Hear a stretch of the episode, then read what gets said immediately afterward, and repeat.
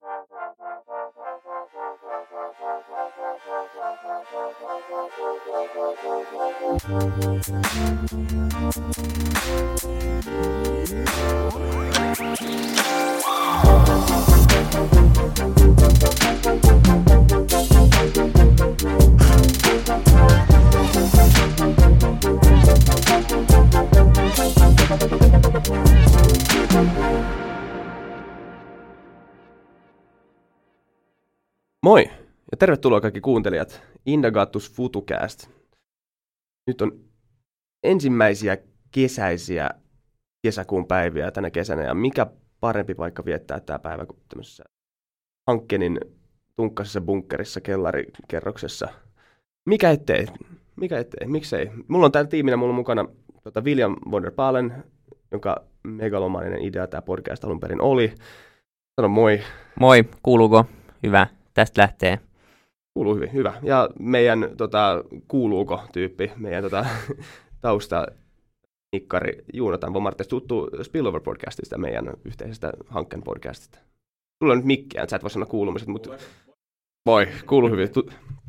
Ja ensimmäisenä vieraana meillä on Indikatus Futucastista tuleva, meinasin melkein sanoa, että jo nykyinen, mutta tuleva Helsingin pormestari, Jan Vapavori. Tervetuloa. Moi moi. Kiitoksia. Moi. Miltä tuntuu palata Suomeen? Hyvä, Suomeen on aina hyvä palata. Toisaalta maailmallakin on mukavaa, että mä kuulun siihen koulukuntaan, joka on sitä mieltä, että, että elämän aikana kannattaa tehdä erilaisia, erilaisia asioita eri puolilla maailmaa ja tota, se virkistää ja avartaa ja ulos. Muualla on mukava lähteä ja takaisin on kiva tulla. Niin, joo. Ei haittaa yhtään, että on 10, 10 astetta. Totta kai se haittaa, mutta tuota, kaikki ei voi saada. Niin, kaikki ei voi saada, niin. Ne. Ja se vähän se karaistaa myös. Se karaistaa, joo, joo. Ja, mutta sitten se on myös näin, että esimerkiksi Helsingin kannalta, kun me ollaan mietitty ja aikaisemmat sukupolvet on miettinyt tämän Helsingin tai Suomenkin kilpailuetuja vaikkapa matkailukohteena, niin oikeasti kontrastit, se, että täällä on aidosti mm-hmm. neljä vuoden aikaa, osin niistä pari eli esimerkiksi tuo syksy on vähän liian pitkä, mutta joka tapauksessa, niin, niin, niin siinä on jotain uniikkia ja eksoottista ja, ja se pitää kääntää myös kilpailueduksi. Mulla on aina tapana sanoa, että että niistä asioista, joihin ei voi vaikuttaa, niistä ei kannata ottaa murhetta, vaan yrittää kääntää ne päinvastoin eduksi. Niinpä, jos se on totta, niin se on totta, mitä sille voi. Se on suhtautunut, joka määrittää. Joo, just näin. Onks, mikä sai sut palaamaan? Tietenkin oli pormestarivaalit, mutta mut, mut mikä, mikä, sai sut, mikä, mikä sai sut tuntemaan, että nyt on se aika kuitenkin että palata tänne vielä kihlakunnan politiikkaa ja, ja niin kuin vielä, vielä lähteä täällä tekemään? Helsinki on hirveän mielenkiintoisessa tilanteessa. Että toisaalta täällä tehdään historian suurinta organisaatiouudistusta, siirrytään yli 30 virastosta neljään toimialaan, siirrytään vanhasta virkamiesvetosta järjestämästä pormestarimalliin, eli sanotaan, että kaupungin historian suurin organisaatiouudistus, joka sinänsä on jo niin kuin va- valtava johtajuushaaste. Sen lisäksi niin, niin valtakunta juoni ja suunnittelee erilaisia maakunta- ja sotehallintoja, jos se tulee vielä päälle – ja koskee toki sitten kaikkia Suomen kaupunkeja ja kuntia, niin, niin, niin aidosti joka paikassa joudutaan miettimään, että mikä tämmöinen uusi kunta on, joka on taas, eikö niin, jälleen kerran valtavan kiehtovaa. Ja sitten kun tähän päälle vielä laitetaan se, että, että kaikki globaalin talouden lainalaisuudet johtaa siihen, että tämmöinen kansainvälinen kisa on enemmän ja enemmän toisaalta suuryritysten ja toisaalta suurten kaupunkien ja kaupunkiseutujen välistä kisaa, selkeästi näkyvissä, että, että Helsingin rooli ja merkitys kansakunnassa ja, ja Suomessakin kasvaa, niin kaikki nämä kun paketoi yhteen, ja sitten tietenkin se, että kun valitaan ihan ensimmäistä pormestaria, niin on vielä sekin mahdollisuus, että pääsee itse sitten vähän mokkaamaan sitä toimenkuvaa ja miltä se näyttää. Tämä oli vaan jotenkin niin, ja mä sanoisin, mielenkiintoinen ja kiehtova kokonaissetti, että en pystynyt vastustamaan kiusausta pyrkiä siihen. Kyllä. Kuinka paljon siinä oli sitä, että kuulostaa vain niin siistiä, että olla Helsingin ensimmäinen pormestari? Mm, en mä tiedä, kuulostaa ja kuulostaa. Se, se hohto menee nopeasti ohi. Mutta mut toisaalta se on myös näin, se on oikeasti, että sä kun sä oot ensimmäinen, niin sä voit missä tahansa organisaatiossa, ainahan johto voi, voi jossain määrin muokata siitä itsensä näköistä, mutta että silloin kun sä oot ihan ihka ensimmäinen, niin siihen on vielä enemmän tilaa ja mahdollisuuksia mikä tulee olemaan käytännössä, totta kai tämä tulee muovautumaan niin kuin ens, ensi vuosien aikana, mutta mikä tulee olemaan käytännön ero kaupunginjohtajan ja, ja nyt pormestarin välillä? Aika näyttää, vielä tiedä. Aika, aika näyttää. näyttää. Joo, siis e, totta kai joitain eroja on niin kuin sel- helppo nähdä. Yksi on se, että on selvää, että pormestari ja apulaispormestarit on niin kuin luonteeltaan poliittisempia kuin kaupunginjohtajat ja apulaiskaupunginjohtajat. Heilläkin oli ja on aina ollut jonkun tyyppinen poliittinen tausta. Mutta he sulautuu aika nopeasti tämmöiseen virkamiesrooliin. Nyt ei ihan niin statutteja myöten on lähdetty siitä, että, että, että pormestarin keskeisin tehtävä on niin poliittisen yhteistyön johtaminen kaupungissa. Ja, ja, ja siitähän seuraa se, että se on poliittisempaa, se on näkyvämpää, varmasti tuun olemaan enemmän esille julkisuudessa kuin, kuin mun edeltäjät. Sen lisäksi rooli tietenkin muuttuu pikkasen sen takia, että toimii, pormestari toimii myös kaupunginhallituksen puheenjohtajana, mitä kaupunginjohtaja ei tehnyt. Siinä mielessä voisi sanoa, että valta vähän kasvaa. Toisaalta sitten taas toisesta päästä niin, niin on siirretty aika paljon tehtäviä myös, myös virkakunnalla. Mutta tavallisen kansalaisen tai kuntalaisen asukkaan tai turistin tulokulmasta, niin aikaisemmin oli kaupunginjohtaja, nyt on pormestari. Mut, eli suurin ero varmaan helsinkiläiselle on se, että niin helsinkiläinen politiikka henkilöllistyy. Joo, näin mä uskon. Joo, ehkä näinkin. Joo. Joo. Eikä sitten voi sanoa, että kaikissa on niin puolensa ja puolensa, että mä, mäkin en ole ollut varauksettoman ihastunut tähän järjestelmään. Tässä on esimerkiksi se haaste, että tämä tekee kaupungin johtamisesta varmaan lyhytjänteisempää kuin tähän saakka. Ja aikanaan edelliset kaupunginjohtajat on, on valittu seitsemän vuoden määräajaksi. Seitsemän vuotta on ihan kohtuu pitkä aika. Nyt on neljä vuotta ja vaalikausi ja niin kuin tuota, vanhat kansainvälisäädöt sanoo, että viimeinen vuosi tai puoli vuotta yleensä menee jo seuraaviin vaaleihin mm. valmistautuessa. Mm. Ja on teidän, te, eikö tällä viikolla virallisesti pormestariksi? Jos luoja ja kaupunginvaltuusto suo, niin huomenna. Mitä se tapahtuu vielä taas? Niin. Ehti puhuttaa mielessä jo. Mutta tota, mikä on teidän visio Helsingillä? Tota, nyt sanotaan seuraavien 50 vuoden niin vaikka vaalikausi on neljä, niin, niin, niin kuitenkin suunnitelmia tehdään pidemmäksi aikaa. Niin jos mietitään ehkä 2025 ja 2030 näitä välejä. Mä en ole koskaan ihan hirveästi uskonut mihinkään suuriin visioihin. Ja musta ne on usein aika naiveja ja latteita. Toi Matti Apunen, evajohtaja, valittiin, mihin se valittiin johonkin. Se oli jääkiekko, olisiko ollut jalkapallo, veikkausliiga puheenjohtajaksi. Tuota, Sitten kysyttiin strategiasta, no, että se uskoo enemmän toimintakulttuuriin kuin strategiaan. Mm-hmm. Ja mulla on vähän sama juttu, että totta kai pitää olla joku näkymä, että mihin suuntaan mennään. Mutta Helsinki on hieno kaupunki, yksi maailman hienoimmista. Tämä pärjää melkein missä tahansa kansainvälisessä eh, mittauksessa ja ihan älyttömän hyvin. Mutta silti me ollaan pikkasen ehkä Tukholma ja Köpistä jäljissä. Et se otetaan vaikka visioksi, että pärjätään Tukholmalle paremmin jatkossa. Mennään, että jos Suomi ei pärjää Ruotsille, niin jos vaikka Helsinki pärjäisi Tukholmalle. Mm. Mutta käy, käytännössä siis vähän modernimpi, vähän kansainvälisempi, vähän palveluhenkisempi, vähän dynaamisempi, eh, vähän vauraampi, eikö niin? Me ollaan hyvällä ladulla, ei tarvitse tehdä vallankumousta tai kääntää ylösalaisin, vaan pitää vaan eh, edelleen niin kuin jatkaa hyvää kehitystä ja pyrkiä parantamaan vielä vähän juoksua. Eli... Tämä pitää olla kiva kaupunki. Niin, mukava. Siis mä, oikeasti, tämähän on, okei, okay, mä just sanoin, että on kliseitä ja kliseitä, mutta tuota, äh, yksi mun suosikki sitaatteja tulee Aristotelekselta, siis jostain niin 2300 vuoden takaa. Ja, ja tota, hän on sanonut näin, että, että ihmiset muuttaa kaupunkeihin hankkiakseen työtä ja elantoa – Eikö niin? Tullaan tänne duuniin, koska ihmisten pitää elää ja yleensä se perustuu työntekoidelle. Mutta jäävät kaupunkiin eläkseen hyvä elämän. Ja, ja tuota, tässä se musta on. Kaupungin pitää olla dynaaminen sillä lailla, että se mahdollistaa työtä ja elantoa, että täällä on menestyksestä vireää elinkeinoelämää ja koko ajan syntyy uutta, niin kotimaista kuin ulkomaista. Mutta sitten taas toisaalta tämä on hauska, elävä, kiva kaupunki, jossa ihmiset voi viettää hyvää elämää. Eikö Helsinki olekin profiililtaan semmoinen kaupunki, että tänne ihmiset jää yleensä, että ei, tänne ei tule niin viettää opiskelijaelämää, sitten lähdetään muualle? Joo, näin varmaan on maailmalla yleisemminkin, että, että isoin kaupunkeihin, pääkaupunkeihin tullaan. Toki sitten täältä myös lähtee väkeä, mutta että ehkä pääasi ulkomaille. Ja se on musta vaan niin pelkästään positiivista. Tuo on hieno juttu, että tällä ihan liikaakin surkutellaan sitä, että tuota, kansakunnan aivot katoavat ulkomaille, niin niitä tavallaan pitääkin kadota, eikö niin, keräämään tuota, kokemusta ja oppia ja, ja, ja aistimaan ja hengittämään ison maailman tuntua. Sitten on vaan toivottavaa, että niistä mahdollisimman moni tulee takaisin. Niin. niin. Entistä parempina, kokeneempina ja pystyy sillä lailla tuottamaan kansakunnalle vielä enemmän. Kyllä. Joo, just näin. Joo. Eli voiko sanoa, että niin kuin Helsinki tulee seuraamaan näitä ö, yleismaailman sillä niin kuin kaupungistumisen trendejä, ö, eli, sota, eli siis jos tuottaa pari esimerkkiä, eli tota, joukkoliikenne tulee uudistumaan jollain tavalla luultavasti seuraavien vuosien aikana. Henkilöautojen määrä tulee vähenemään, ja tullaan rakentaa tiiviimmin. Ehkä tähän voi ottaa, tullaanko Helsinki rakentaa korkeammalle ja tiiviimmin. Tämä nyt on ollut, niin kuin, nyt, nyt ainakin mä asun Kalastaman lähellä, siellä ne rakentaa rediä. Ja tämä nyt on ollut niin kuin, pienenmoinen tabu Suomessa, tämä niin korkealle rakentaminen ja tiivisti rakentaminen. Tuleeko sitä näkymään Helsingissä enemmän? Ilma, ilman muuta. Musta se on, tota, se on äh,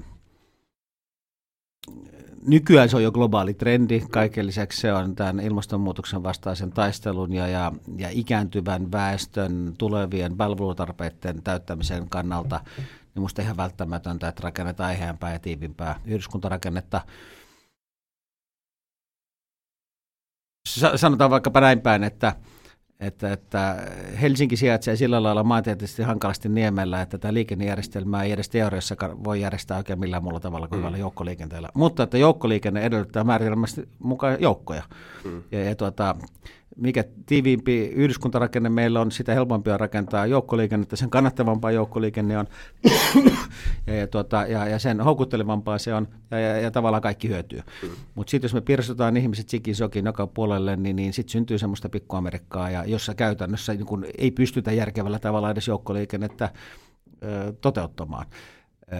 Kehitys on ollut tämän, tyyppistä jonkun aikaa ja, ja nyt sitä pitää vain vahvistaa se tapahtuu monella tapaa. Se tapahtuu täydennysrakentamisella, eikö niin, pitää rakentaa sinne, missä on jo. Sitä yleensä naapurit vastustaa, mutta tuota, sitten pitkä, pidemmässä juoksussa monet myös ymmärtää, että se on itse aika hyvä juttu. Mä asuin pitkään Lauttasaaressa ja muistan, kun siellä valiteltiin, että, että riski on, että koulut ja päiväkodit, kun ei ole oppilaita riittävästi, niin katoaa sieltä. Sitten kun täydennys rakennettiin, tuli uusia oppilaita ja, ja, ja itse asiassa nyt siellä on jopa päinvastainen ongelma, että ei ole riittävästi kouluja. Sitten toinen on se, että rakennetaan isojen pääväylien varrelle.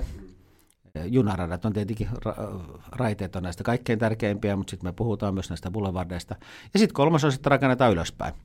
Ja tässä voisi sanoa, että ehkä se tabu on ollut tämä kantakaupunki. Et meillä on ollut sellainen ajattelutapa, että tavallaan tätä kantakaupungin kaunista silhuettia mereltä päin tullessa ei saisi rikkoa. Mm. mm. Ja, ja mä luulen, että siitä me pidetään kiinni, mutta että jo pitkään on sanottu, että se koskee vain kantakaupunkia. Että sitten Kalasatama, Keski-Pasila, Jätkäsaarikin ja muuta, niin, niin, niin tuota, siellä ei ole samanlaista estettä rakentaa ylöspäin. Ja, ja eikö niin, moderni, kehittyvä kaupunki pitää tässäkin seurata kansainvälisiä esimerkkejä. Ja mä luulen kuule, että Kalasatamassakin ne Taitaa olla jopa näin, että korkeimpien rakennusten ylimmät kerrokset ovat ensimmäisenä menneet kaupaksi aika hyvä hinta. Kyllä se, kyllä se vähän näin tuppaa olemaan. Se on, se on. Jos me mietitään hetki vielä niin kuin konkretiaa ja jos me vähän niin kuin mennään syvemmin tähän joukkoliikenteeseen, niin äh, minkälaisia hankkeita siellä on suunnitteilla? Me, me luettiin tästä äh, autotunnelista, joka totta kai niin kuin, välillisesti liittyy, liittyy tähän, ja, ja mitä muuta me ollaan on paljon luettu ja, ja hankkeet tehdään ja meillä on ehkä tähän liittyen sitten muutamia kysymyksiä, mutta jos me eka kuullaan vähän niistä niin kuin ajatuksista. Liikenne on tuota, niitä elinkeinoelämän alueita, missä tällä hetkellä maailmanlaajuisesti on niin kuin suurin kehitystyö käynnissä.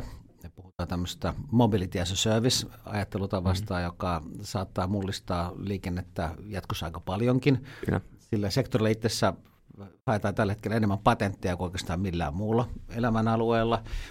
Ja, ja voi olla näinkin, että ei me oikein vielä tiedetä, että miltä se tulevan liikennejärjestelmä näyttää. Et on tietenkin selvää, että, että, tekin, että liikenteen sähköistyminen jatkuu. Se on niin tietenkin valtavan paljon hyviä puolia, mutta sitten toisaalta siinä on myös se haaste, että, että kun on haluttu päästä ikään kuin henkilöauto riippuvuudesta eroon, niin, niin ilmastosyy on ollut yksi, niin jatkossa ehkä sitä ei enää samalla lailla olekaan. Sitten tuota, tietenkin kaikki tietoteknistyminen, digitalisaatio ja kaikki muut ajaa myös liikenteeseen.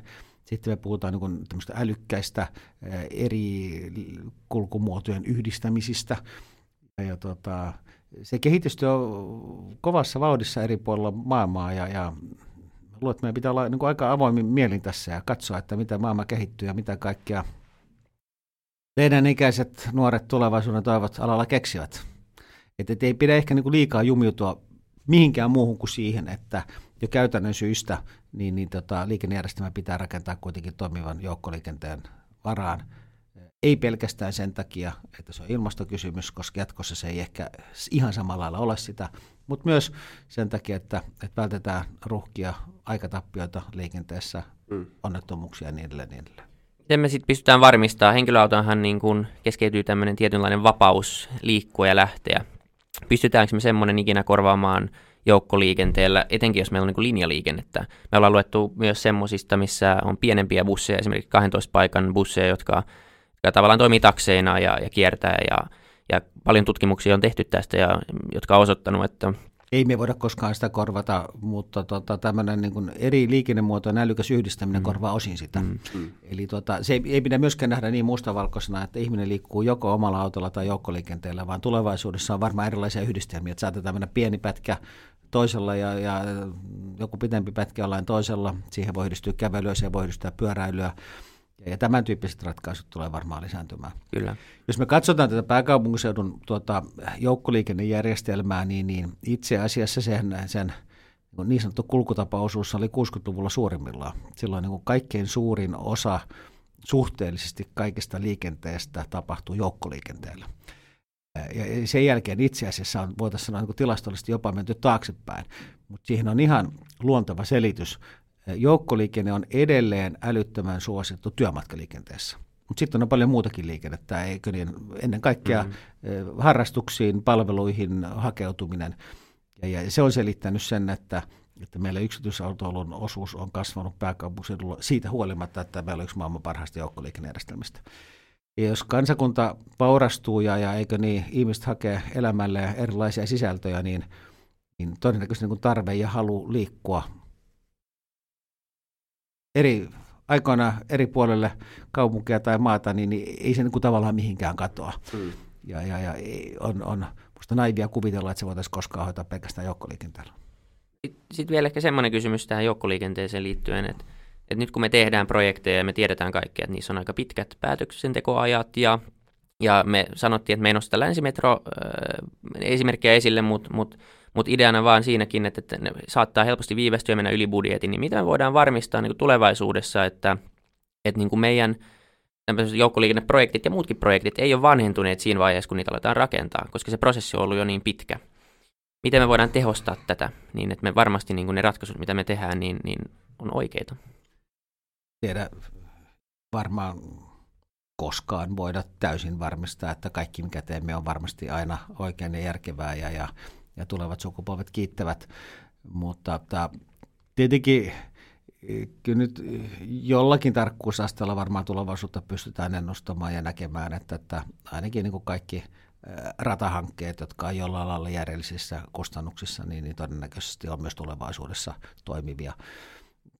Tässä pitää, niin kuin sanottu, niin, niin muistaa se, että että tuota, kun tiiviimpi yhdyskuntarakenne tarkoittaa äh, ihmisiä, jotka asuvat lähempänä toisiaan ja joilla on keskimäärin lyhyempi etäisyys niihin paikkoihin, missä ne käyvät. Ja, ja, ja, ja sitä on, on sitten kuitenkin vain yksinkertaisesti järkevää hoitaa joukkoliikenteellä. Et iso osa investoinneista on varmaan sellaisia, että, että ei niistä nyt kahta sanaa tule, etteikö ne olisi järkeviä. Mutta on, on varmaan myös sellaisia, joissa, jossa sitten tuota, samanlaista varmuutta ei voi olla. Ja se, mikä haaste tässä tietenkin tulee, on se, että meidän pitää aina muistaa, että tässä maailmassa se ei ole sillä lailla mustavalkoista, että mua on aina harmittanut se, että meillä on joitain ehkä niin punavihreän laidan poliitikkoja, jotka lähtee siitä, että kaikki on joukkoliikennettä ja sitten saattaa olla kokoomuslaiset kanssa sitä mieltä, että yksityisautoilua, niin elävä elämä on oikeasti sitä, että pitää löytää järkeviä tasapainoja näiden välillä ja rakentaa edellytyksiä niin kuin molemmille. Ja sillä lailla syntyy toimiva kaupunki, että, että tätä on rakennettu tavalla, joka mahdollistaa hyvän joukkoliikenteen, sitten kehitetty hyvä joukkoliikennejärjestelmä ja sitten kuitenkin oltu sillä lailla itselle merheellisiä ja ymmärretään se, että se ei, niin kuin, se ei kata kaikkea, mutta se kattaa ison osan ja löytää tasapainoisia ratkaisuja sitten, missä myös ihmiset pääsee autolla liikkumaan, koska näin joka tapauksessa osa haluaa tehdä ja tekee jatkossakin. Mutta eikö niin, katsotaan 20, 50 tai 300 vuotta eteenpäin, niin mistä me tiedetään, minkälaisilla hyperluupeilla kaikki liikkuu paikasta toiseen. Että sehän voi olla, että kun riittävän pitkällä mennään tulevaisuuteen, niin ei tarvita sen paremmin autoja kuin bussiakaan. Se on hyvinkin mahdollista, se on, se on just näin. Ja vaan just moni rakentaminen on, on usein aika reaktiivista ja ja siinä on varmaan omat syynsä, mutta just tämmöinen niin tietynlainen proaktiivinen rakentaminen ja, ja se, että niin kuin me sanottiin tuossa, että tietynlainen tämmöinen riski siitä, että ne projektit on epämoderneja ja, ja sitten tämmöinen yleensä, miten näitä projekteja on johdettu, niin niin monet projektit on kuitenkin sellaisia, että jos projekti olisi firma tai, tai, tai vastaavaa, niin joku saisi potkut tai, tai tilintarkastaja ei välttämättä pääsisi läpi, koska ollaan menty aika, aika pahasti ohi budjetin tai, tai aikataulun, niin, niin tässä on kuitenkin ehkä vähän parantamista kyllä, niin kuin, että me A, rakennetaan oikein ja, ja B tehokkaammin ja paremmin. Tässä on paljon paljon parantamista. Jos me katsotaan historiaan, niin, niin täällähän on aliarvioitu tämä kaupungistuminen ja sen kehittyminen niin vuosikymmeniä. Ja jopa sillä että kun on rakennettu isoja hankkeita, jotka on tuntunut suunnitteluvaiheessa isolta, niin kun ne valmistuu, ne on jo niin valmistuessaan vähän liian pieniä. No, käykö jatkossa näin, niin sitä on vaikea sanoa. Sitten tietenkin toinen juttu, joka pitää muistaa, on se, että kun me tehdään isoja liikennehankkeita, niin ne, ne, ne peruuttamattomalla tavalla muuttaa ympäristöä ja, ja sen takia niin kuin tähän niin kuin demokratiaan kuuluu se, että niitä pitää oikeasti pohtia ja miettiä vähän pitempään. Että ole vain sillä lailla, että vedetään tuohon moottoritietä tai tuohon rautatietä ja ruvetaan huomenna rakentamaan. Että kyllä sitä niin kuin kannattaakin miettiä ja pohtia. Ja silloin sitten tietenkin siitä on, on se riski, että kun aikanaan valmistuu, ne ei ole ehkä ihan enää niin kuin kaikkia moderneita. Sitten tämä kustannusyrityskysymys on, on, on niin hankalampi ja, ja, ja tota, en voisi olla kanssa enempää samaa mieltä, että siinä kuitenkin niin kuin julkisen ja yksityisen toimintalogiikka pikkasen poikkea. Julkisellakin on hyviä esimerkkejä. Juuri luimme lehdestä, että Helsingin kaupungin teatterin aika vaikea peruskorjausvalmistuja oli, oli sekä aikataulussa että budjetissa. Kyllä siis loistavia esimerkkejä löytyy myös, että ei, ei ole tarkoitus vaan pelkästään kritisoida, mutta, mutta moni, on, moni projekti on, on, on, on semmoinen, missä totta kai oltaisiin voitu. Sitten toki tulee myös semmoisia yllätyksiä, ja tulee niitä privaattipuolellakin, että, että tuota, matkan varrella eh, otetaan vaikka metro, niin, niin tuota, siinä on hirveän monesta eri asiasta kysymys. Mutta että kun pitkään suunnitellaan ja rakennetaan, niin matkan varrella esimerkiksi erilaiset säännökset ja, ja näkemykset muuttuu. Ja vaikkapa pelastusviranomaisen näkemykset siitä, että, että minkälainen on turvallinen metrotunneli, niin voi muuttua siis rakentamisen aikana vielä, jolloin yhtäkkiä tuleekin sellaisia vaatimuksia, mitä ei tiedetty silloin, kun lähdettiin liikkeelle. Ja, ja tämän tyyppisiin asioihin sitten tietenkin toteuttava taho on yleensä täysin syytä. Joo, kun rakennetaan kaupunkia, niin vääjäämättä rakennetaan viheralueelle. Tulee tapahtumaan nyt esimerkiksi Ranskassa mun mielestä, tai että onko se vaan Pariisin kaupungissa, nyt ihan tarkalleen muista, mutta on tehnyt niin päätöstä, jos niin jokaisen uuteen rakennukseen niin katolle laittaa viheralueet, ihan vain niin ilmanlaadun parantamiseksi ylipäätään. Tota, on varmaan siinä jotain estetiikkaakin mukana, on kaupungin kuvan niin siistimistä, mutta ö, mikä on Helsingin kaupungin ympäristö linjausta, ympäristöpolitiikka se, seuraavien vuosien, että, että pystytään niin kuitenkin ylläpitämään tätä. Suomella on kuitenkin luonto tärkeä ja Helsinki on, monet, monet jotka kritisoivat tätä, että pystyykö Helsinki ylipäätään kilpailemaan urbaanina keskuksena, on just korostaa sitä, että Helsinki on luonnonläheinen kaupunki. Tullaanko tätä ylläpitämään parhaan, parhaalla mahdollisella tavalla? Maailmalla, kun vertailla erilaisia kaupunkeja, niin, niin puhutaan paljon Tukholmasta ja Kööpenhaminasta, jotka on tällä hetkellä omassa koko luokassaan tietyllä tavalla maailman vetovoimaisimpia kaupunkeja, jotka on hyvin vihreitä, luonnonläheisiä, merellisiä, mukavia, ympäristöystävällisiä. Sekä Tukholma että Kööpenhamina on rakennettu noin kaksi kertaa tiiviimmin kuin Helsinki. Että, että, tämä niin asettaa myös vähän perspektiiviä, että, että kyllä meillä niin kuin fiksulla tavalla toteutettuna me pystytään Helsinkiä kasvattaa vielä olennaisesti ilman, että me joudutaan niin mistään ympäristöarvoista tinkimään oikeastaan ollenkaan. Helsinki on, on sitten tietenkin ihan oma unikkitapauksensa ja eihän semmoista tämänkään koko luokan kaupunkia, missä on, on niin paljon vapaata luontoa, erilaisia viheralueita, vapaita rantoja, merta, käytännössä katsoen tyhjiä asumattomia saaria virkistyskäytössä, eihän semmoisia ole missään. Kyllä tässä niin tietty suhteellisuus pitää, niin pitää myös mielessä, että jos, jos sieltä täältä otetaan joku alue asuntokäyttöön tai, tai johonkin muuhun rakentamiskäyttöön, niin, niin ihan älyttömän paljon hyvää edelleen jää. Ja, ja sitten toisaalta voi käydä myös niin, että, että sitten on enemmän aikaa, energiaa ja, ja rahaa, niin aidosti myös pitää huolta niistä, niistä viheralueista sitten, jos ihmiset haluaa käydä ja viettää aikaansa. Niin, kyllä sitä metsää Kyllä on. Helsinki tulee siis vastauksena kysymyksiä. Helsinki on niin kuin ympäristöasioissa ollut ja on edelläkävijä maailmalla ja ihan. Niin. varmasti on jatkossakin. Ja koska sitä metsää on, ja siis jos, jos on tärkeintä jos urbanilla alueella, niin että se viheralue on nimenomaan tarkoituksenmukaista, että siellä voi niin kuin, olla jotain hyötyä, että ei se ole joku niin kuin, puska jonkun parkkiksen vieressä. Että se, niin semmoisiakin löytyy. Ja ihan, tuntuu vähän siltä, että tota, joskus ihmisillä, niin kuin etenkin täällä pääkaupunkiseudulla on, ja tietenkään yhtään vähättelemättä Suomen luonto on korvaamatonta, Mutta että mä puhuttiin tästä eilen, se muistuttaa sitä, onko se vihreiden kunnallisvaalimainosta, missä Ville Niinistö kävelee sen villapuseron kanssa siellä tota, metsässä niin kuin sanoi, että tämä luonto on niin kuin, mulle tosi tärkeä asia. Että se on ihan niin kuin, tien vieressä. Siis sehän on niin, mm. varmaan pari kilometriä kantakaupunkiin joku semmoinen niin pieni viherpläntti, jossa ei, niin jos haluaa nähdä metsää, niin sitä löytyy Lapista, sitä, sitä löytyy Suomesta. Että niin kuin, jos nyt vähän joutuu rakentamaan jonnekin niin viheralueiden päälle Suomessa. Ja kaiken tämän jälkeenkin, niin, tota, Yksi. niin, niin, niin tota, metsää on vielä Helsingissäkin ihan älyttömät määrät. Eikä tarvitse Ei. tästä mennä, kun mitä tästä on kolme kilometriä, neljä kilometriä Lauttosaareen, niin sä voit mennä semmoiselle rannalle, missä ei näy mitään, niin sä kuvittelet olevasi ulkosaaristossa. Niin. Että, tota, kyllä tässä tietty suhteellisuuden taju pitää pitää mielessä. Tässä on myös kyse tästä niin sanotusta nimby-ilmiöstä aika paljon, että not in my backyard. Niin. Eli, eli tota, ihmisillä on taipumus kaikilla, mutta liian monilla vastustaa kaikkea, joka tulee heidän lähiympäristöönsä. Ja jos sitten siinä sattuu olemaan tuota, joku ketoarvokki tai pikkasen nurmikkoa, niin, niin sitten se käännetään myös tämmöiseksi niin ympäristön raiskaamiseksi, mistä oikeasti ei tietenkään ole kysymys. Niin, ja tämä itse asiassa oli ihan hyvä nostaa tämä nimpi, koska se, mua on mietityttänyt välillä tämä, että haluuko helsinkiläiset ylipäätään urbanisoitua. Kun väl, totta kai Helsingistä halutaan niin kuin elinvoimainen ja iso kaupunki, eurooppalainen tiivis niin asuinympäristö, missä on niin kuin kaupunki, katukulttuuria ja niin kuin vilisee ja ihmiset istuu kahvilla, elää omaa elämäänsä. Ja tässä, samalla... muuten, tässä muuten pitää sanoa, että tässä niin demokratian, me puhutaan paljon niin kuin demokratian kehittämistä ja siitä, että miten me voidaan osallistaa asukkaat paremmin, niin t- tässä on tietyn tyyppinen, mitä mä sanoisin, rakenteellinen harha, että kun jonnekin rakennetaan, niin kysytään nykyisiltä naapureilta. Mm. He, heillä on vaikutus, mutta ei kysytä heiltä, jotka muuttavat sinne uusiin taloihin, mm. joita on usein vielä paljon paljon enemmän. Mm. Että tuota, sen takiakin niin, niin, niin, niin poliittisen päättäjällä pitää olla sen verran – valtioviisautta ja kokonaisvaltaisuutta, että pitää osata jollain lailla asennoitua myös niiden tulevien asukkaiden saappaisiin ja miettiä, että mitäköhän he toivoisivat ja mitäköhän he haluavat, eikä pelkästään niiden, jotka jo asuvat kaupungissa. Kyllä.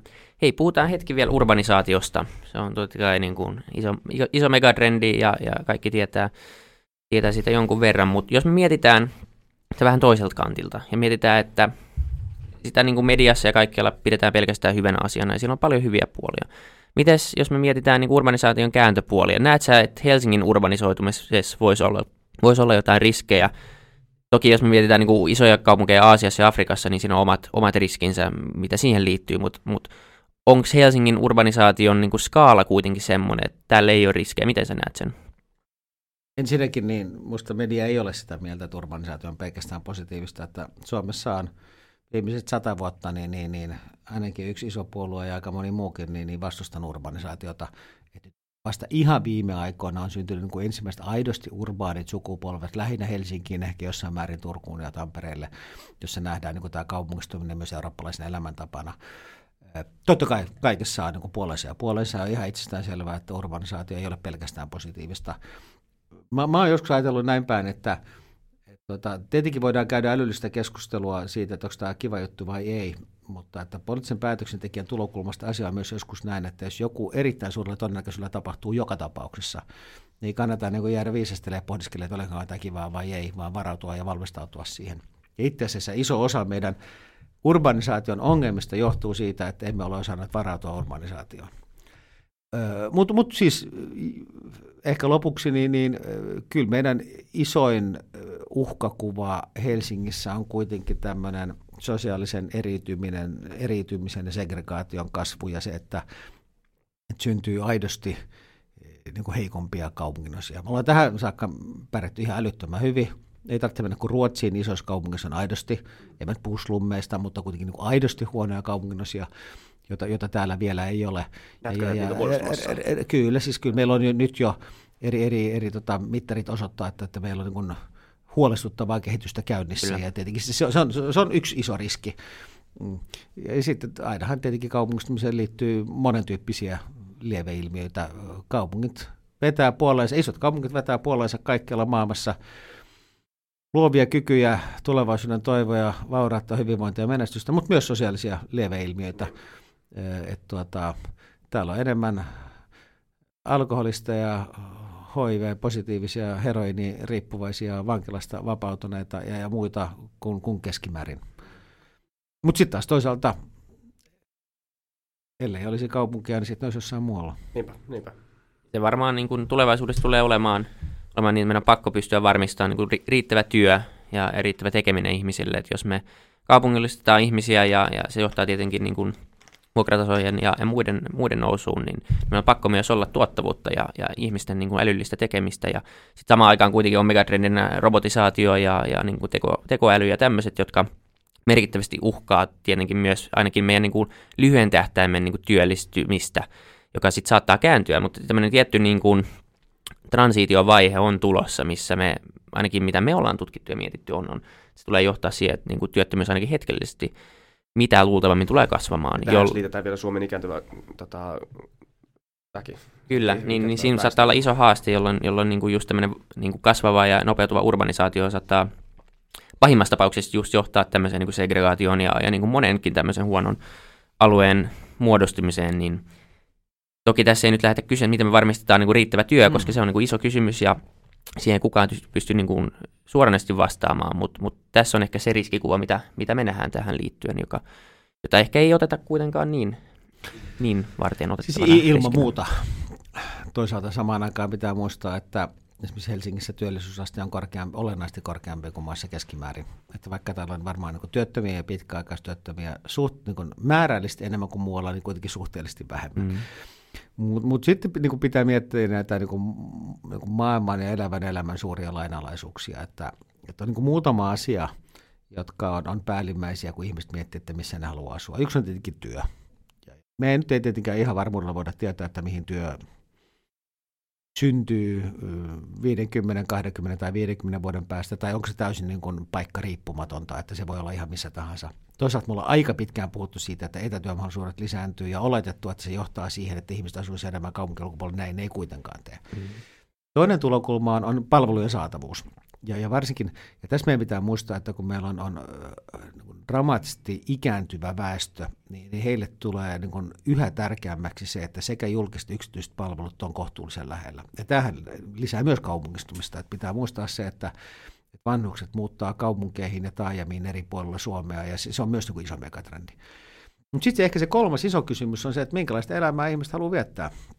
Eikö niin, että, että meillä on tämä urbaani sukupolvi, jonka on niin kuin vaikea kuvitella elämässä missään muualla kuin siellä, missä on erilaisia virikkeitä ja impulsseja niin kuin joka päivä. Ja, ja tuota, voi niin kuin miettiä, että, että meneekö leffoa vai lähteekö lenkille vai meneekö baariin vai kahvilaan vai, vai mitä tekemään. Ja voi vielä valita niiden välillä vaihtoehto.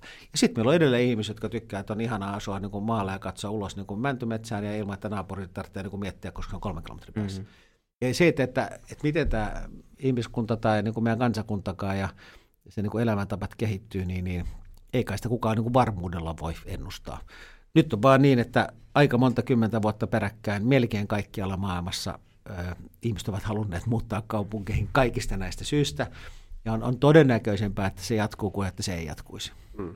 Se, on just, se on just näin. Siis se, se on jatkuva megatrendi. Ja toivotaan, että, että me saadaan se onnistumaan ja että ei tule tämmöistä Mitä hallitsemaan? Että siis musta isoin kysymys on, että jos niin kuin, eikö niitä, mulla on kuitenkin yliopiston kellarikerroksen bunkkerissa, että jos tämä niin puolitieteellisesti sanoo, niin kysymys on niin kuin kasvun ja kaupungistumisen hallitsemisesta. Se on se iso haaste, jos se pitää pystyä hallitsemaan sekä sitä positiivista puolta, eli, eli pitää se toimintaympäristö riittävän dynaamisena ja vireänä, että sinne syntyy aidosti uutta ja että pystytään elämään ajan hermolla ja globaalien trendien alossa ja, ja synnyttää uutta. Ja sitten taas toisaalta pystytään ehkäisemään niitä lieveilmiöitä, joita väistämättä siihen aina liittyy. Mutta tietenkin on väärinkäsitys kuvitella, että, että seudun rahoissakaan ei olisi niin kuin lieveilmiöitä. On niitä sielläkin, ne näyttäytyy vaan vikkasen eri lailla. Yes. No on pyörinyt aika kauan.